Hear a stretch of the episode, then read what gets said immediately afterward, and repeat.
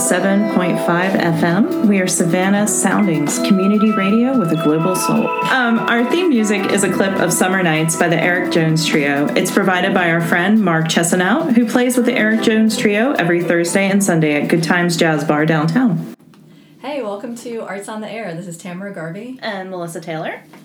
Welcome back. Yeah, um, we're here this week with Taylor Brown. He's going to be our first Yay! writer on the show, which is so exciting. Historic moment. Welcome. Um, so Taylor is an award-winning novelist. Um, he actually was the Georgia Author of the Year for fiction for 2021, which is very exciting. Um, he has work that's appeared in the New York Times and Garden and Gun, and his newest novel is Wingwalkers, and he also happens to be one of my favorite people. So this is very exciting. All the best artists and creatives and talent are all the best people. It's so true. all our friends. Hundred percent. Um, so we're just gonna jump in. All right. So you grew up in Georgia, but you grew up on the coast, and you've circled back. Um, what brought you to Savannah specifically? honestly, uh, the bookstore here, E Shaver, was a big part of it. Um, I came, I think it was 2018. I was on book tour for my novel Gods of Howl Mountain, and I had an event at a E Shaver, and I had a couple of dead days on the tour that where I didn't have anything to do, and so I thought I'd just hang out in Savannah. And I brought my bicycle, and I rode all around town, and I just I just loved it. There was just something about it. I hung out a day in Bonaventure Cemetery. I hung out a day riding all around the squares downtown. Um, and it had just a home feel to it because I grew up on St. Simons and we didn't come up to Savannah a lot, but you know, the live oaks, the squares, all of that, the, the Spanish moss that just kind of, you know, that's that goes deep for me, right? Yeah. So it just feels like home. It's a lot of people I grew up with. This is, you know, where they come when they get older. And so there's people here that I know. And I just started coming to visit with my partner, Addie Joe, and she fell in love with it too. And I mean, Savannah really is this magic blend of this this old timeless beauty and this creative energy that you can really feel, you know? Mm-hmm. Yeah. And um, it just seems to draw, whether it's SCAD or just Savannah itself, just draws creative folks. And we felt that. And Mm-hmm. just love that blend really drew us, I think, you know? Yeah, I mean, I remember when I first started working at the shop, like you guys would come in and visit all the time, and then the the one time you visited, um, you told me that you were looking for places to live here, and I was very excited. um, so on your uh, in your bio on your website, it says that you've also lived in Buenos Aires. What what was that about? How did that happen? so it's funny how that all came about. So I graduated um, undergrad 2005 from the University of Georgia, and I was an English major, and I wasn't really sure what I was going to do with my life, you know. Um, and I thought maybe I would take the GRE and go into academia, and but I started my first novel. Not the first novel that was published, the first novel that I wrote. Right. Um, that will never see the light of day. There were two that came before Fallen Land um, that are buried deep down in my computer. I should probably password protect them, you know? So they're pretty bad, I think, probably. I haven't looked back in years. But Somebody hacks that and releases yeah, I know, I know. They're It gonna be uh, they're gonna be released posthumously and be amazing hits. You wonder about that sometimes, right? If these authors are like rolling in their graves, like I never wanted anyone to read that. there was a reason Yeah. I didn't release that.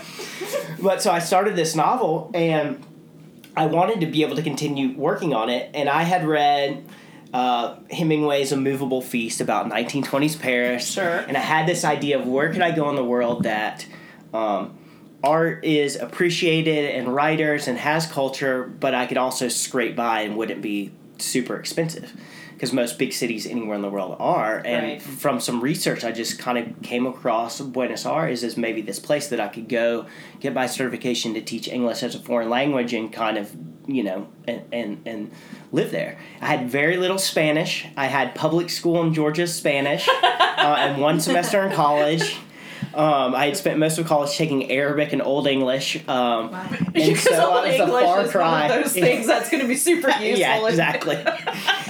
So, um, so I sold my car and I used the funds to move to Buenos Aires. And as crazy and as impulsive and overly romantic as the notion sounds, you know, my reasons for doing it, it was perfectly what I was looking for at the time. Uh, so, like, the only visual I have for Buenos Aires is um, the movie of Evita with Mm-hmm. Madonna and just like I picture you just like tangoing your way through like Yeah.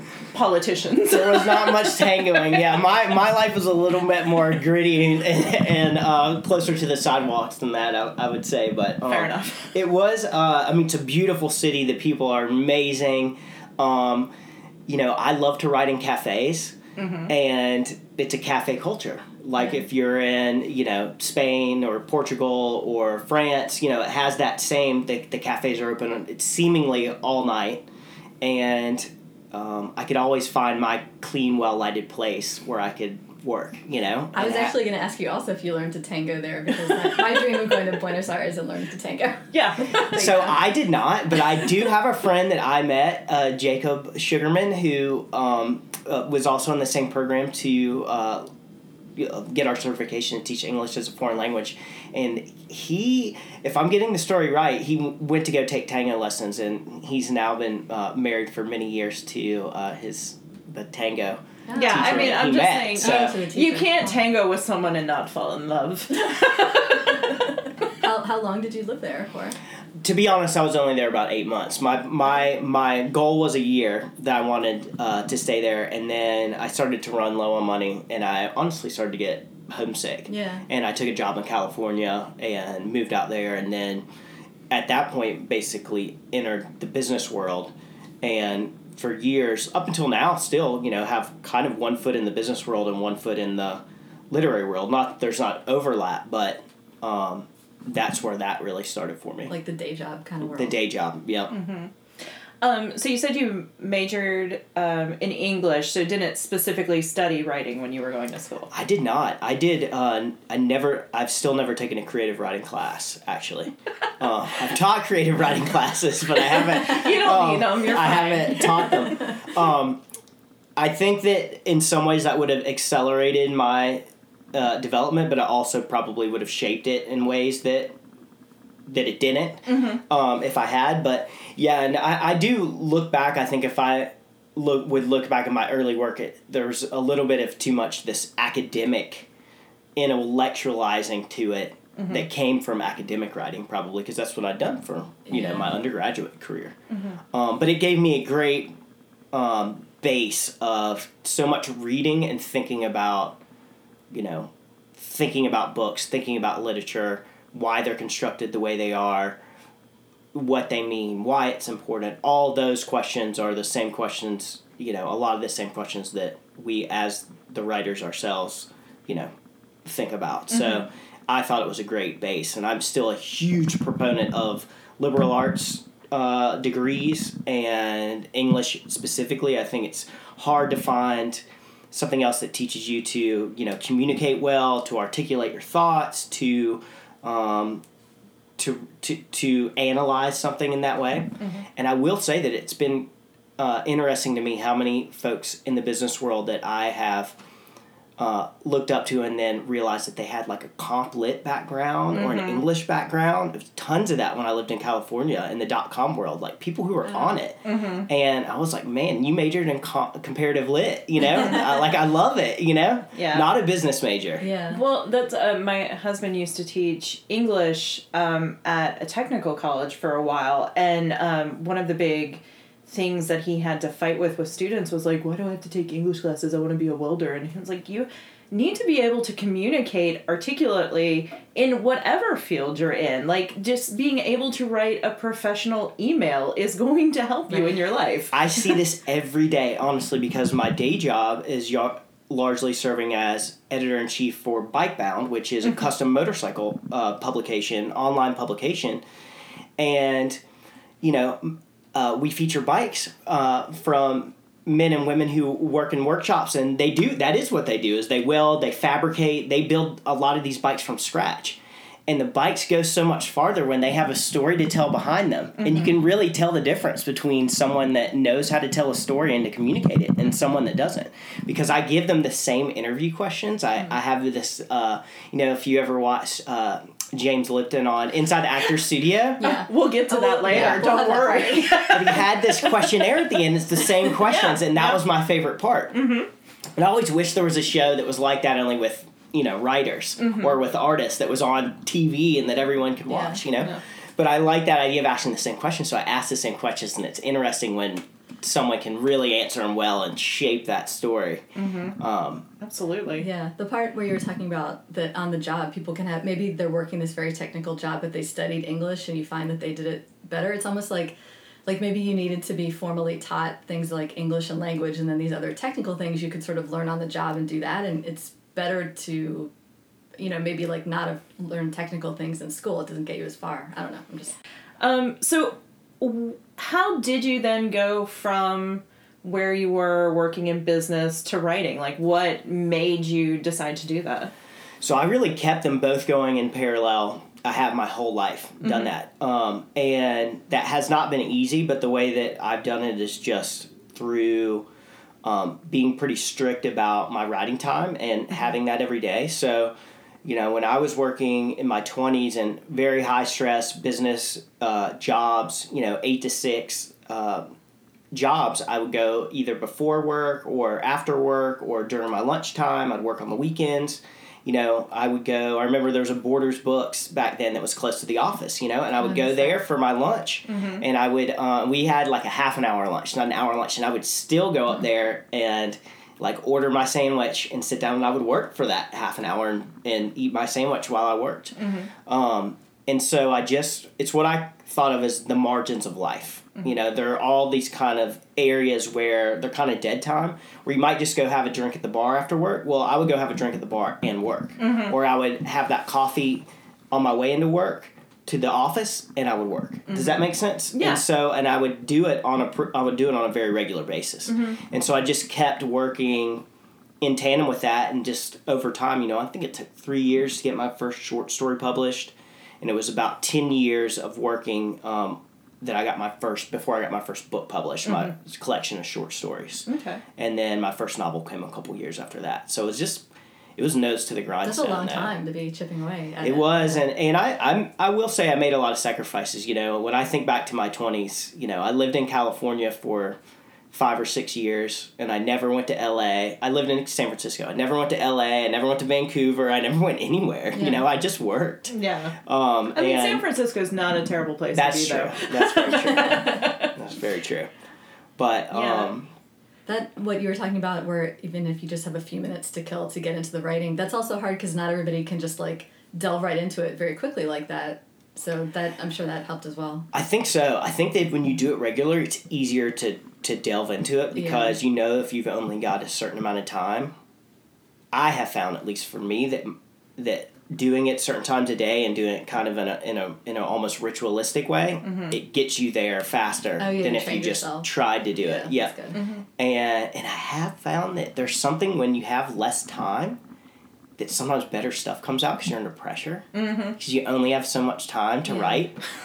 That Um, was my whole college career. I was like, I wait till the last minute because I need that pressure. yeah, I mean, I don't want to be a bad influence on anyone, but I remember when I first got to college, I would write papers, you know, like well ahead of time, you know, because I Like didn't want to be stressed and all that.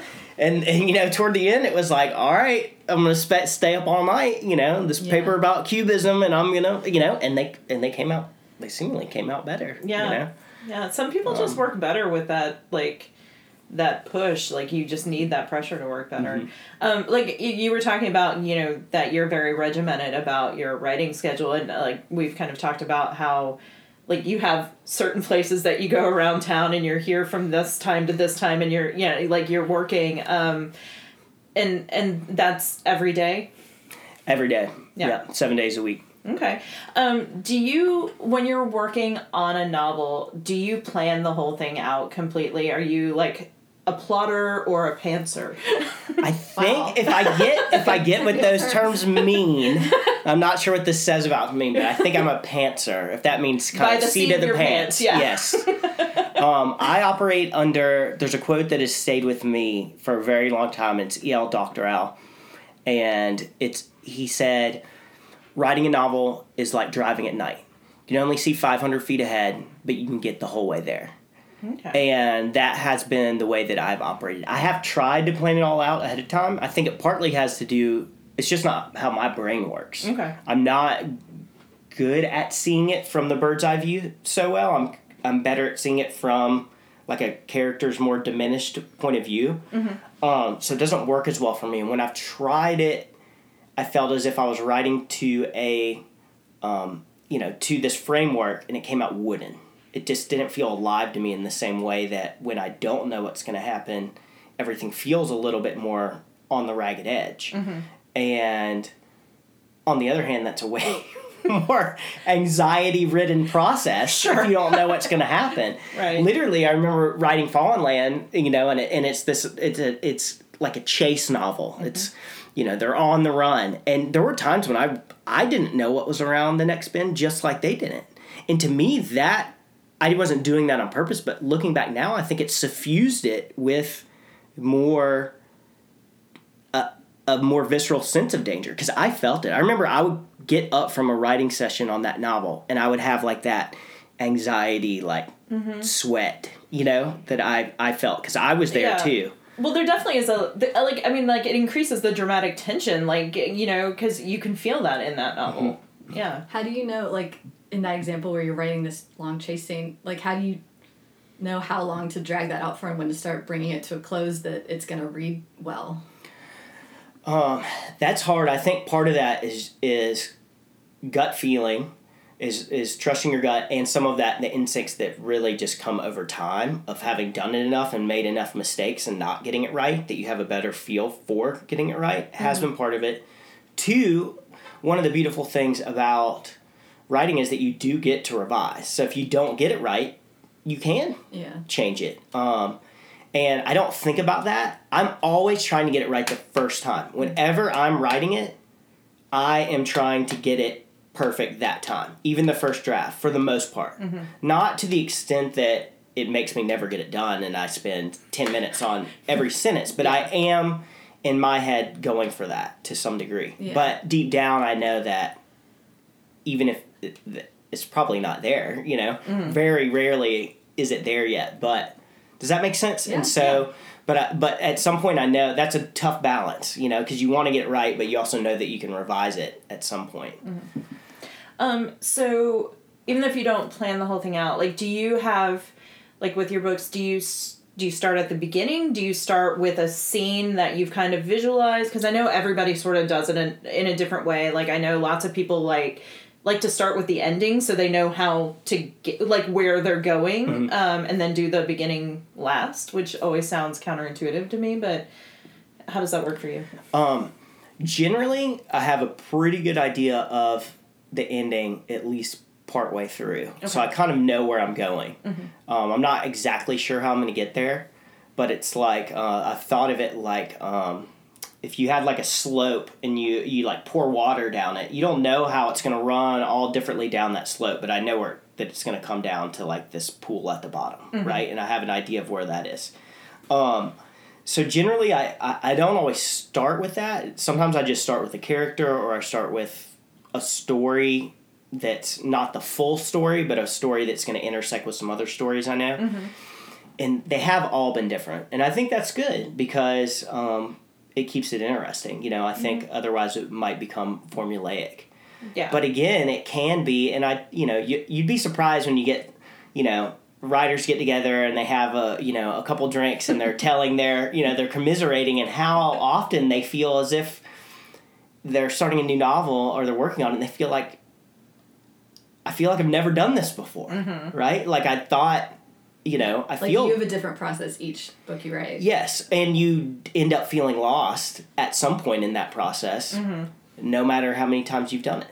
Mm-hmm. I think the more you do it, you develop a faith to know that this is part of the process to feel lost, or to feel this doubt, or to not know where you're going, or to worry that, you know, you're driving in the middle of the night and you've gotten lost and you're not going to find your way out, right? Like I mm-hmm. have felt that way probably in most of the books. And I think if you talk to other authors, whether they want to admit it or not, they have too. But again, to me, maybe that adds more meaning to the book because it's not this manufactured thing. I mean, it is a, real adventure slash crucible every mm-hmm. time. Mm-hmm. At least it is for me. Yeah. When I get halfway through every single painting, they always look really bad in the middle. They're like I call them like awkward teenagers, and I always panic and I think, oh god, I'm not gonna be able to bring this one home. It's not gonna work. It looks really bad. This has been such a waste of time. And every single painting is like that in the middle, and they all end up either good to great as far as how I feel about them. But every single time in the middle, I get worried about them, and I never. And yeah, I should. And I say to myself, self, just remember this next time. You'll be nervous about it, but I still will be nervous next time. Yeah. It, that's so because I've been thinking about this a lot because I found myself in that very similar place as you multiple times, and um, in some ways it's a good lesson for life because we find ourselves there in life, you know, and we have to just kind of trust that we will find our way out of you know whatever mess we have found ourselves in Yeah. or the disappointment or the loss, you know. Um, you know, as my dad used to say, uh, I mean, Churchill's the one who originally said it. When you're going through Is hell, your dad Churchill? keep going. yes. wow. That's a great saying. yeah. yeah. Um, and you know, I think about that more than I would like Yeah. sometimes when it comes to um, to the work. I think maybe And to your creative life. things, if it's not bad and weird and scary in the middle, maybe you haven't pushed it enough. I do. I think there's something to that. Yeah. Um, so most of your novels are historical. Um, and I know you do a lot of research because I've I've heard you talk about it before. Um, can you tell us what your research process is like? And I'm sure it's probably different for each novel because they all deal with different things. But but how does that work for you? Um, yeah, I think that um, it's funny. They a, a lot of my work has now you know has this historical element to it, which is not something I really set out to do. But I think that I just find myself interested by it. I don't know. Somehow I'm I'm pulled toward it, um, and the ways in which history can speak to you know what's happening in the in the present in an interesting way. But the research process for me, I found works better if the way that I do it is so some people get really worried about research. They think of it as this whole fortress of books that they have to read before they can even get started because they have to know every last thing about whatever the subject matter is. And honestly, it's not just history. It's if you're writing about a contemporary work about a subject area that you don't know about, like some kind of like there's wildlife in it or some kind of Yeah. science element. And what I found, not just for me, but from other authors saying this, is that it's generally better if you don't read all of that all ahead of time because it will end up being kind of a wall toward your own ability to get in there and create because it mm-hmm. kind of takes away some of the mystery. And it's better to read enough that you get, and this is what I do, enough that I have a pretty good feel for the, as if I've taken a class, mm-hmm. like a single class on this subject matter, but not as if I've done my whole PhD and thesis on it. Right. Yeah, does that make sense? So I have a pretty good idea of the landscape of it and where to look when I mm-hmm. need to know more. Yeah, so basically it's like you have a broad view of what you're doing and then when you have a specific question you can go and look that up at the time that you need it, but you're not like so focused in on every little aspect of what you're doing that it, you know, kind of handicaps you. I think it really can. Uh, Nina de Gramont, when she was here, she's the one who wrote, uh, a friend of mine, and she wrote The Christie Affair about that 11 days in Agatha Christie's life where she kind of disappeared off the map and, and we don't know what happened. And when she was here for Savannah Book Festival, she said she tried to write a similar book about Emily Dickinson, but she knew so much about Emily Dickinson because she'd studied her that she couldn't do it. She couldn't, there was well, one, Emily Dickinson was too precious to her, Right. as she said. she, she, you know, uh, maybe there's a guilt or something with fictionalizing anything. Where Agatha, she'd read some of her books, but she didn't know as much about, and so she had more kind of leeway, more freedom. And to me, that's the interesting part. Anyway, is is getting into those dark areas that you don't know and and letting your imagination run and trying to fill in the gaps. I think yeah, I think that's that makes complete sense. Do you have a, a certain amount of time that you would do research before you start writing? No, I've never really thought about it like that. It's been, it, I would say it's more of an instinctual thing where I feel like I'm ready, Yeah. you know, to Oh, yeah. start, or at least with whatever part of it, you know? Yeah. And then sometimes I'm not sure where the story's going to lead. So there, I don't know what I would need to read ahead of time. All of a sudden, um, I realize they're going to go to this country, or they're, I'm going to need to know they're going to be on this kind of airplane. And I don't, you know what? I'm, what's the inside of a flying, of a of a you know of the Pacific Clipper look like in mm-hmm. 1942 that flies from the U.S. to Lisbon, Portugal, you know, mm-hmm. twice a month. You know what I'm saying? Like I didn't know I was going to need to know that. You can find that, but does that make sense? So Yeah. part of it to me is fun because there's that discovery element. Mm-hmm. Um, and so I think that is part of it. You know, some people hate research, and to me, it's like a treasure hunt. Sometimes, you know, Yeah. I have fun uncovering. It's almost like the little books things. are. It's a reason for you to delve into some topic you want to learn about. exactly. hmm Um, you were talking about um, characters and sort of you. Sometimes you'll start from having an idea of a character. Like, what's the process of creating a character like for you? Because I've heard other authors talk about it sometimes, and sometimes they'll be like, you know, like the character is talking to me and they're telling the story, and I'm just writing down what they're saying. And so, so how how do you have that? Like, what is that process? For me, i, I generally when I have a character, I just start writing, and I don't do the kind of character sketch thing where I just write all about them. Some people write a whole biographical sketch about them, so they kind of know who they are first. I like to discover as I go along, and then I'll go back in later and fill in gaps when I when I know more. But I'm kind of learning who they are as it as it goes along to some degree, and I generally know that I've really found them when they start behaving in ways that I didn't expect, mm-hmm. because then I know they're more like a real person. Because you know, I think that people, as much as we like to say so and so does something and they're predictable, you know, human beings are weird and do crazy stuff. And generally, I find that when a character, I think they're going to do one thing, and I'll just get to some point in the book, and they do the exact opposite thing that I would have thought they would have done two weeks ago. And when they do it, it's like there's no going back. I know that there's no other thing they could do. They just do it. It just comes so naturally, and I'm like, okay, I've, I've kind of found them or something, you know. Um, they have become something more than my own. I don't know how this works, but something they seemingly have become something more than my own creation and their own, their own person or something. I don't hear them talk to me Yeah. like some people say, and I think that maybe has you know I think maybe when you write first person, mm-hmm. there's more so that which I I don't do very often.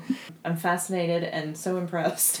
It's interesting to me sometimes to I think take someone who on the outside looks maybe a little bit stereotypical, like you know, like a, a backwoods moonshiner, right? Or uh, like Granny May in Gods of Howl Mountain, like the, um, you know, she's this folk healer, and that's a recurring character that you'll find in you know uh, Appalachian fiction and that kind of thing. What if when you take that character and you really start to get inside of them, right? And that's what's interesting to me because we generally too often probably see people on the street or people that we don't know that well and we stereotype them all the time. We don't really know them. And to me, kind of when you're writing a character, it's like getting to really know someone. Um, and that process isn't always easy and it's not always quick and just like it would you know similarly to real life right and when they start to do things i didn't expect i feel like i'm learning more about them Well, and the most interesting characters are never the characters that are like stereotypical or behave in a stereotypical way. Like, I mean, they're, those are just boring to read about. absolutely. I think we are going to take a short break and hear some station announcements, and we will be back with Taylor Brown. You are listening to WRUULP Savannah, Georgia, 107.5 FM. We are Savannah Soundings, community radio with a global soul. Trees are one of Chatham County's most treasured natural resources. Beyond their beauty and cultural significance, the impact of trees are far reaching and compounding, spanning from economic benefits to health improvements to climate change resilience. Trees are woven into every aspect of our lives. Savannah Tree Foundation protects and grows Chatham County's urban forest through tree planting, community engagement, and advocacy. More information is available at savannahtree.org. This portion of WRUU's programming is brought to you by listeners and by Brighter Day Natural Foods. Brighter Day Natural Foods has been serving Savannah's healthy food and supplement needs since 1978. It is located at the corner of Bull Street and Park Avenue. They have online ordering and curbside delivery available, and now a walk up window for smoothies, juices, and sandwiches from the deli.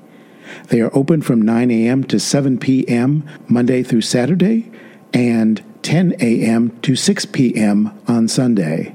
More information can be found at brighterdayfoods.com. What does it mean when we say that WRUU is a community radio station? It doesn't just mean that we invite the community to create programming, and it doesn't just mean that we're a voice for the community. It also means that we're counting on the community to keep us going. And you are the community. Almost all of our modest budget comes from small annual or monthly donations from listeners like you. You get to enjoy our community focused programming because many others have stepped forward to do their part. Now do your part by joining our community of listener donors. Go to WRUU.org right now and make a one time or monthly donation. And thank you for supporting Savannah's community radio station 107.5 FM. All right, welcome back, everybody. We are here with Taylor Brown, um, and I was wondering if you would tell us a little bit about Wingwalkers, which is your newest book, um, and how that story came about. Yeah, so that story really started, interestingly enough, in a bookstore, one of my favorite bookstores, uh, Square Books in um, Oxford, Mississippi.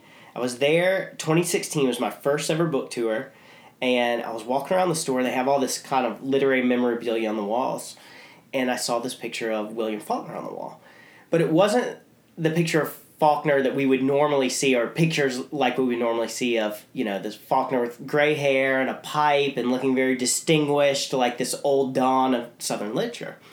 He looked like he was just out of his teens, and he was wearing an RAF uniform and he had he had this rattan cane like cocked at his hip, and he had his cap kind of set on bold, and he had a little hand rolled cigarette sticking out the corner of his mouth. And I was just fascinated by this this image of him, and I wanted to learn more. And I had loved Faulkner in college. Um, I had a professor who was Dr. Hubert McAlexander, who I ended up dedicating Wingwalkers to. He taught Faulkner at the University of Georgia, and I remember there was a lot of aviation in Faulkner's early work, and so I just wanted to learn more. So I started looking into Faulkner's life from this angle, and it was just like I had found this treasure trove up in the attic of Rowan Oak, and I was finding all of these stories that I were almost unbelievable. You know, uh, uh, a balloonatic, as they called it, an early hot air balloonist in 19, I think this was 08, had, so Faulkner was 10, had uh, crash landed on the hen house at the house that they grew up in. Uh, a few years later, he took plans for a model airplane out of a boys magazine, expanded them to make it life size for like a hundred pound boy, and built it with his brothers out of like bean pole his mother's bean poles and wrapping paper and they launched it off this bluff behind the house and crashed you know I mean totally like radio flyer stuff. And then uh, as a heartbroken you know um, late teen or I think he was in his early 20s he left Oxford and he wanted to be a fighter pilot in World War One and he went off uh, and he joined the RAF in Canada. That's how the U ended up in his name. Faulkner was uh, it was spelled F A L K N E R was the family name. He put the U in there because he thought it would look more British. Because he thought he had to be a British citizen to uh, join the RAF. That's amazing. Um, he forged a uh, a recommendation letter from an English vicar and had it mailed from a friend in London to the RAF enlistment office. I mean, it's wild. So he didn't earn his wings. That the the the war ends, and he comes back to Oxford, and uh, he comes back in an officer's uniform, uh, affecting a limp he said he got in a crash, and all of these telling all these tall tales. said he had a metal plate in his head. You know, the only metal they gave me. He would say. Anyways, all these wild stories, but aviation was a big part of his work and uh, I was just fascinated by that. My father was a pilot. I grew up around aviation. It was something that that I've always loved. I felt like there was some story here waiting to be told beyond Faulkner himself. And in digging through it uh, in his biography, I found this snippet where in 1934 Faulkner went to the opening of the Shushan Airport in New Orleans, which is now the Lakefront Airport. And there was this huge to do at the time. They opened it during Mardi Gras. Uh, Mardi Gras was all aviation themed. They had air races and barnstorming and all this. And Faulkner didn't come home one night, the last night. He didn't come home and he turned up the next morning and he was hungover. And he said that he had spent the night flying, carousing, and partying with uh, these two aviators from the meet, a man and a woman. Um, and we don't know the content of that tale and what the, who they were. All that's lost to history. All we know is that he came home and told this tale the meat of which we don't know. So I decided to reimagine who those aviators slash motorcyclists were and how their lives intersected with Faulkner, and that became Wingwalkers. So that's a roundabout way of telling you that the novel um, follows Della the Daring uh, and her husband, Captain Zeno Marigold, and they have a barnstorming troop. Della is a wingwalker. Zeno is a pilot. He was an ace in World War One, and they're trying to make their way across the country out to California. They're trying to get into film because all these big aerial films are being made. Howard Hawks, Howard Hughes, they're all making these big films. They got this dilapidated biplane, and it's the Depression, and they're trying to make their way across the country, and it's about how their lives intersect with Faulkner's. Amazing. My favorite uh, review that I read for for this book described it as muscular prose, which I was like, Is that yeah. Faulk- Faulkner like? um. So, can you tell us anything about what you're working on now? Um, I'll tell you a little bit since it's you, Melissa, and we have shared history about this. Yeah. Um, I've been working for several years to expand a short story that was originally published at the Bitter Southerner called Rednecks. oh yeah. and uh, it's set during the Battle of Blair Mountain in uh, 1921 when 10,000 coal miners in West Virginia rose up against uh, the coal companies and who were employing uh, what were called gun thugs, basically private detectives, a pr- whole private army that were keeping them from unionizing. A million rounds were fired, bombs were dropped on American soil, trench warfare, and hardly anyone knows that this history exists. Literally on book tour, I a- everyone asked, you know, what I'm working on now, and I asked at every single event, and there was one person in 15 or probably 15 or 18 events that had heard of the Battle of Blair Mountain, which I was kind of in some ways excited about because I'm excited to you know, tell the story. Um, and the story is that they wore red neckerchiefs to identify themselves, and that's one way that the word redneck sprang into American slang. yeah. It existed before that, it did, but it um, it said that that's when it really became more popular Yeah. because they called them rednecks. Yeah. I'm so excited to read this. Like, um, because my my cousin is actually um, one of the people who opened the West Virginia Mine Wars Museum. Oh. Um, so, so this is very exciting. And Melissa put me in touch with her, who put me in touch with the folks there when I went up to do research, who were really helpful That's and all that fantastic. You stuff. get to So- go there and do it. Mhm. Yeah. So, and one of my uh, closest readers, collaborators, editors is a guy named Jason Fry, who's from Logan, uh, West Virginia, which is where the Battle of Blair Mountain happened. Can I, see, I was wondering how you come up with your character names. Is that fun? Is That that is something that I find fun, and I and I have a hard time when I read something and the character names are a little bit too boring. Like it's hard to, uh, or if they're just names that are really common. Like most of us have fairly common names, but we also know other people that have these. So like if there's a mm-hmm. certain name in it, sometimes I've known you know a, so and so, and it's hard for me to separate from that. So it's like I won't want them to be too far out there, and I want them to say something sometimes about the person's character. I kind of do like a name to do that a little bit, you know, subtly. So I do find that that's kind of fun, but also tough sometimes when I can't seem to find the right. Yeah, it's right like a name, and it's like I can't of being move forward. rare versus being just ridiculous and outlandish and sounding like a character. Exactly. Yeah.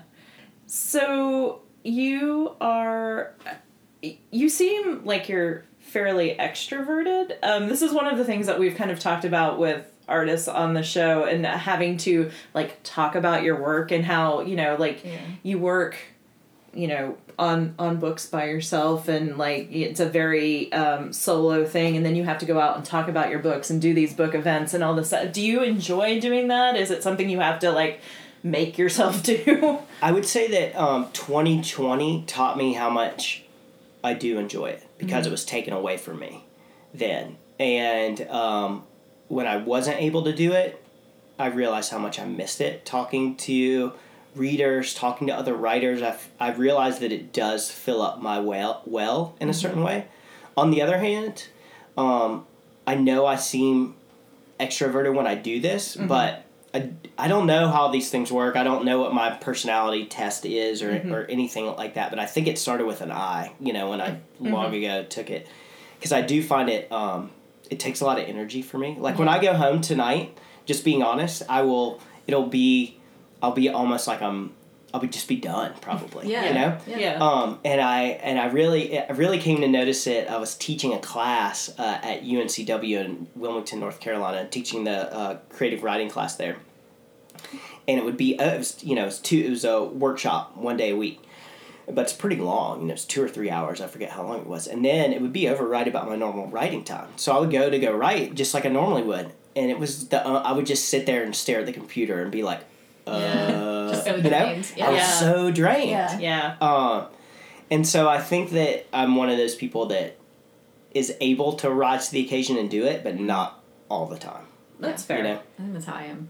I mean, and like I've been to several of your events, and you're actually really great at doing it. Um, like the uh, when you spoke at the Savannah Book Festival this past um, festival, like I came into the room after you were done, and everyone was just raving about you, which it made I was like, my little boy's all grown up. I think How big was the crowd? Were you? it was not huge. I would say it was uh, it was pretty strong though. Probably Yeah. forty folks or something like that. Yeah, I mean it was great. it was a it was Yeah. a good uh, Yeah. audience, but they just they were they loved you. That's like so I mean, cool. like they thought you were amazing, and you know they're not wrong. I'll say I've, I've um. I, I've worked hard on doing a good job of it because it is part of the job and man i mean it can be a snooze fest when an author's not very good at it or they Yeah. just read from their work with like no tone no Yeah. not doing the characters voices or the accents Yeah. well and they just read too long so i've tried to Yeah. be good at it and generally like when i have a new book coming out i'll get some friends together and i'll say all right i'll buy you dinner in return, you know, you've got to listen to me like do my spiel and read and give me feedback on it, and that was really helpful. You well, know, the fact that you care enough to actually work on that and don't just like show up and you know Right. Just, and just I look think- down at your book and not even look up. Yeah, I Mhm. think that says a lot. I think, and I think you can tell that you know this is something that you you care about. You know, Also, and you're Southern, so storytelling is is a it's tradition. in it's in the soul. Yeah. Like, it's true. Um, I kind of wanted to ask. I know earlier you said that you have a routine every day of going to different places and writing, and I was Mhm. wondering if that's like when you're out in public. I don't know if you mean coffee shops, but it's like you're listening to other people and looking at them, and if that kind of gives you little inspiration and you take from it and it helps you write. Um, honestly, not so much. I generally, when it's going really well, I'll realize that I have not known what was going on around me for Oh, a yeah. while. Like you could probably have stolen my bike right out in front of me. like you could probably come up behind me and made bunny ears if I'm really into it. Uh, it's like I'm not there.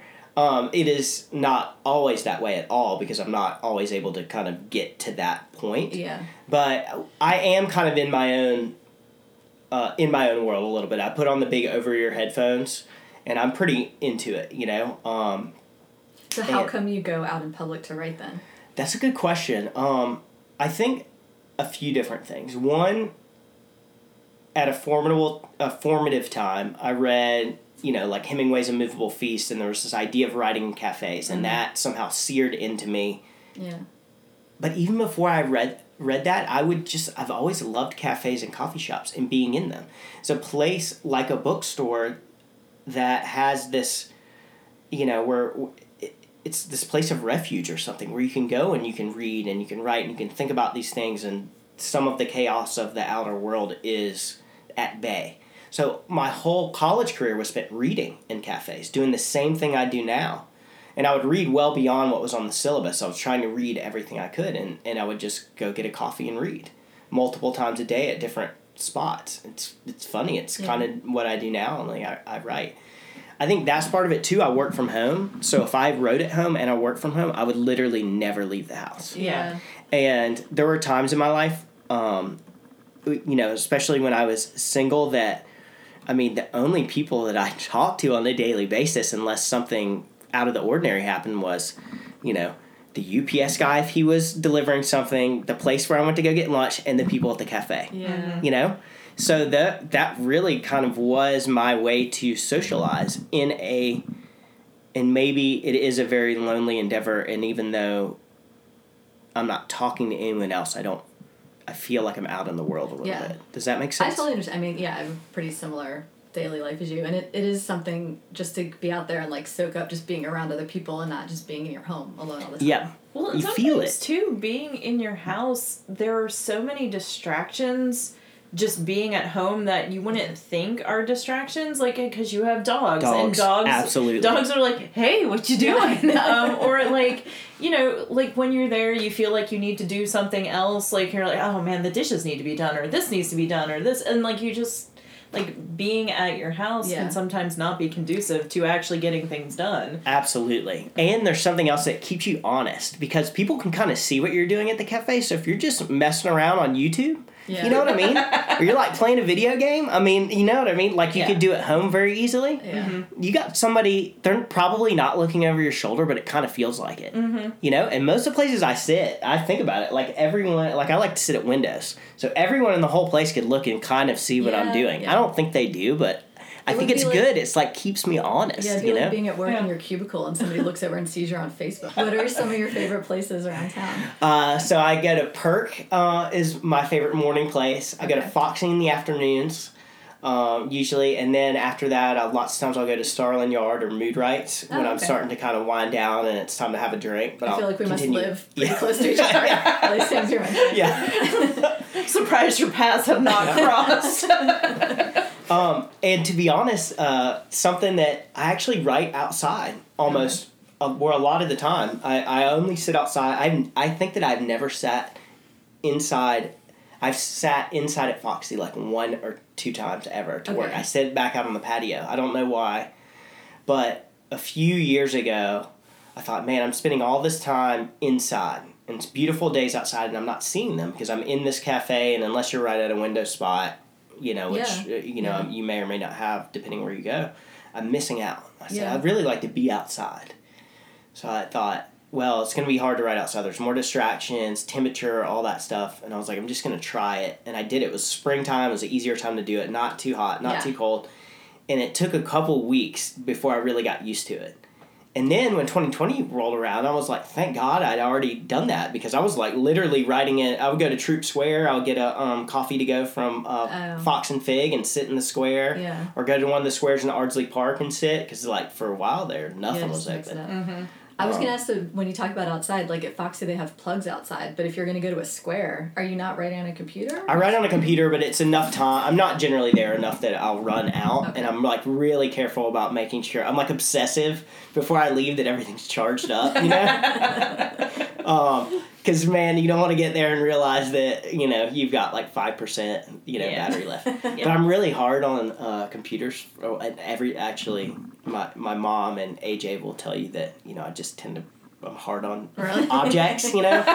Door handles come off, you know. Things just break I'm around you me. typing like Yeah. just smashing. So like, I I swear a laptop lasts like two years for me. So by the time the battery's getting bad and doesn't work, so like AJ You've has the killed it in same so laptop for like a decade, Wow, right? yeah. And literally mine, just they just die. You know. My laptop right now I have to have it plugged in all the time because if Oh. it's unplugged, then five minutes later Right, it'll be yeah. off. Yeah, what's It's the a- point? My laptop is from 2015. Oh, yeah. Well, See, it's like at that point, it's a desktop. It's not a laptop. so I could go to Foxy where they have the outside plugs, but I Yeah. could not go sit in the square. I mean, I've already we moved here in 2019, and I've already been to Best Buy once and had to buy a new computer because you know mine just Just running them into the ground. yep Well, I mean, keys falling off. You know. you're making good use of them. Yeah, it's that muscular prose. It's, yes, it's hard on Picking keyboards. It's. It all makes sense. all right. Well, you invoked it earlier. Yeah, it's time for our Uh, James inside the actor questions. studio Yeah. moment. We each have two standard questions. yeah. So. Okay, all right. So, if you say you're walking down the street and you have like your theme music playing in your head to pump you up, what would be your theme music? Um, I would say that it would be Iron Maiden. Nice. I could see that. Um, and that is actually what I've been writing to lately. Has been the newest Iron Maiden album. Uh, strangely Yeah, enough, Yeah. Who in your field has been the most influential on your work? on my work, probably, um, probably Cormac McCarthy.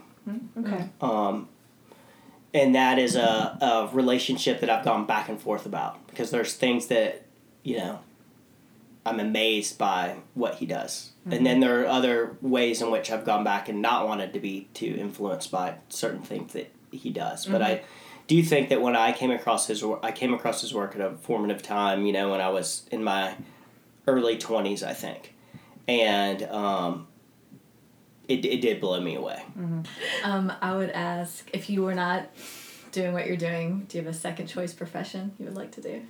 It would have something to do with motorcycles. Okay. Um, I guess that that's kind of a, a cheat answer because my other part of my life does have to do with motorcycles, but that would probably be all of it Yeah. if I wasn't doing uh, uh, the riding part. And it's funny because people on one side of my life or another don't don't always know about the other side. Does Yeah. that make sense? Like the literary world and that motorcycle world. Um, so it's kind of interesting. Yeah. All right, and then I I don't know if this is going to be a difficult question for you or not. Um, as as the the bookstore person, uh, what book speaks to you the most? Like, and not necessarily like influential in your work, but just for you personally. To be honest, I go back to where the wild things are again Absolutely. and again and again. I am Max.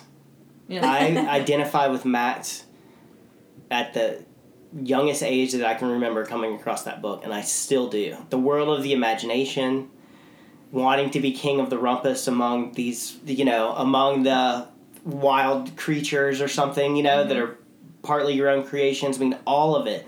The um, and being kind of a, a little hellion. I mean, that was me in my own way. But that book still speaks to me. I mean, it's what ten or eleven sentences long, and there's just something magic about that book. Well, thank you. This was fascinating. Do you Yeah, have thank so everybody Taylor Brown? You have how many books they can choose from to read? Six Um, books. Six books. Six books. Amazing. Well, thank you so much. Thank you. Thank y'all for having me. Mini interview. Hey, this is Tamara Garvey. I'm in City Market and I am with Sabri. Welcome. Ah, thank you so much for having me. It is Yes. a pleasure to have you. You're a City Market staple. This is amazing to be in your space. Oh, and I thank you so much for coming out, you know, and my ancestors thank you as well. Can you tell us where in City Market we find your studio? Okay, um, again, we're at the south end of Savannah City Market. The gallery is Sabri's Gullah Art Gallery. It's Studio 4, second floor, and it's 309 West St. Julian Street. So um, it's right above Alex Batiste, and also, if you remember the old cigar shop, it's right above there. Yes, that's true. That cigar shop. Um, had how long have you had this studio? I've been here seven years, Seven seven, years. beautiful years. Have you always had this same space? I've always had the same space. Okay. Um, it works for me. It's big, it's spread out. Um, even if I work with larger pieces like a 46 by 60, um, it could still accommodate uh, the space. So, yes, Yeah. I've always been um, in this gallery, Studio 4. It's a it's a beautiful space. It's got an interesting shape, and you have three big windows, which is really nice. Oh, yes, I gotta have my windows. Yeah. It's so nice looking out, and you see the people going about their everyday. Also, um, they're going into the various galleries and other shops um, at City Market too, as well. Yeah, you can, t- you can take a break and just let your eyes do a little people watching. Oh yeah. So you were already a full time artist, then you were able to just transition and be in here all the time and sell. Exactly. I was teaching school um, prior to coming to City Market, and I decided to leave public education. I resigned because I really felt a need to tell um, the story of the Gullah people through the arts.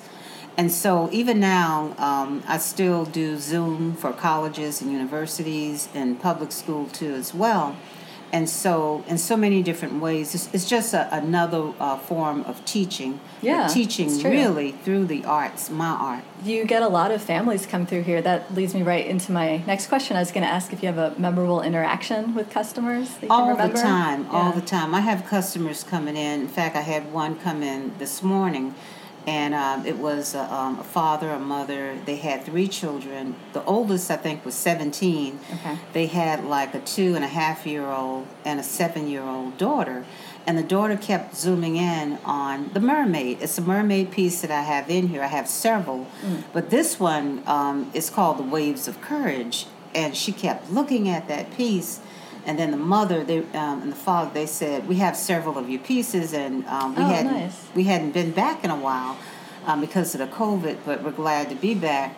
And they were zooming in back and forth, and then finally, um, I was working on a piece, "The Waves of Courage." It's a giclée, which is a high quality reproduction of um, of the Waves of Courage, and so I was embellishing it, adding the yarn to the hair, um, adding the pine cones for the tail, and the little girl just kept looking at the piece. And then finally, the mother said, "I gotta have that piece." Aw. And the little girl said, "Please, please, mommy." And so um, the father said, "I love it too." And they were all on the same page, which an artist love to hear that. Yeah, whole family. And uh, the sure whole that's- family, and so um, they ended up buying the piece that I was working on And you're just in the middle of doing it, which is in the middle cool. of doing it, which is part of the whole uh, process.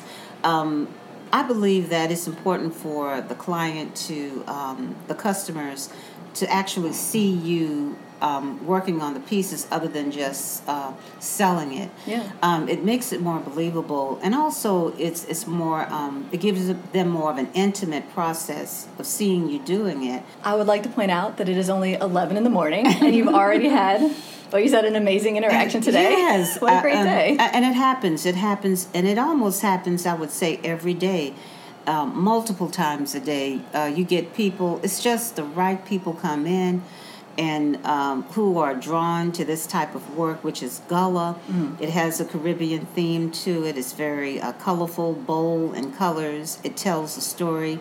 It's very uh, spiritually connected. And it's also referred to as happy art. That's wonderful. Um, I did. I wanted to switch gears a little bit and ask Mm-hmm. um, if you can tell us, since you've been in the space for 7 years. I know there's um, there's a huge uh, kind of learning curve when it comes to display and selling to customers. Can you tell us maybe some like lessons you've learned along the way yes, space? um, one of the things that I've learned um, along the way is that um, before the customer uh, even come into your space, um, you have to first uh, set up the whole thing. Um, I have like uh, the incense going, Yeah. you know, different smells going, uh, music, music that relates to the culture, but music that I think would also relate to the customer, most of the customers as well. And then, um, before they even make it into the space, um, to have artwork um, positioned in certain places around different colors that um, would go with the theme, which is the Caribbean uh, Gullah theme. And so, before they even make it into the space, coming down the hallway, many people have said, "What is that wonderful smell?" Yeah, absolutely. And they said, "Man, that smell! That they said, I'm telling you, that smell it pulled me in from outside." And then once they come inside, they see the different um, assemblages, um, embellishment, the different colors, and how they all come together.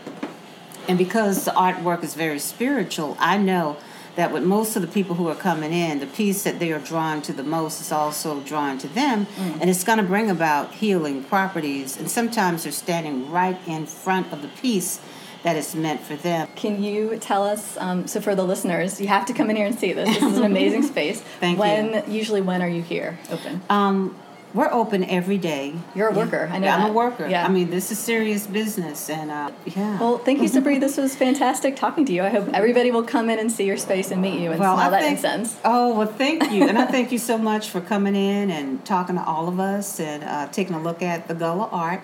Here are some fun upcoming creative events for the next week.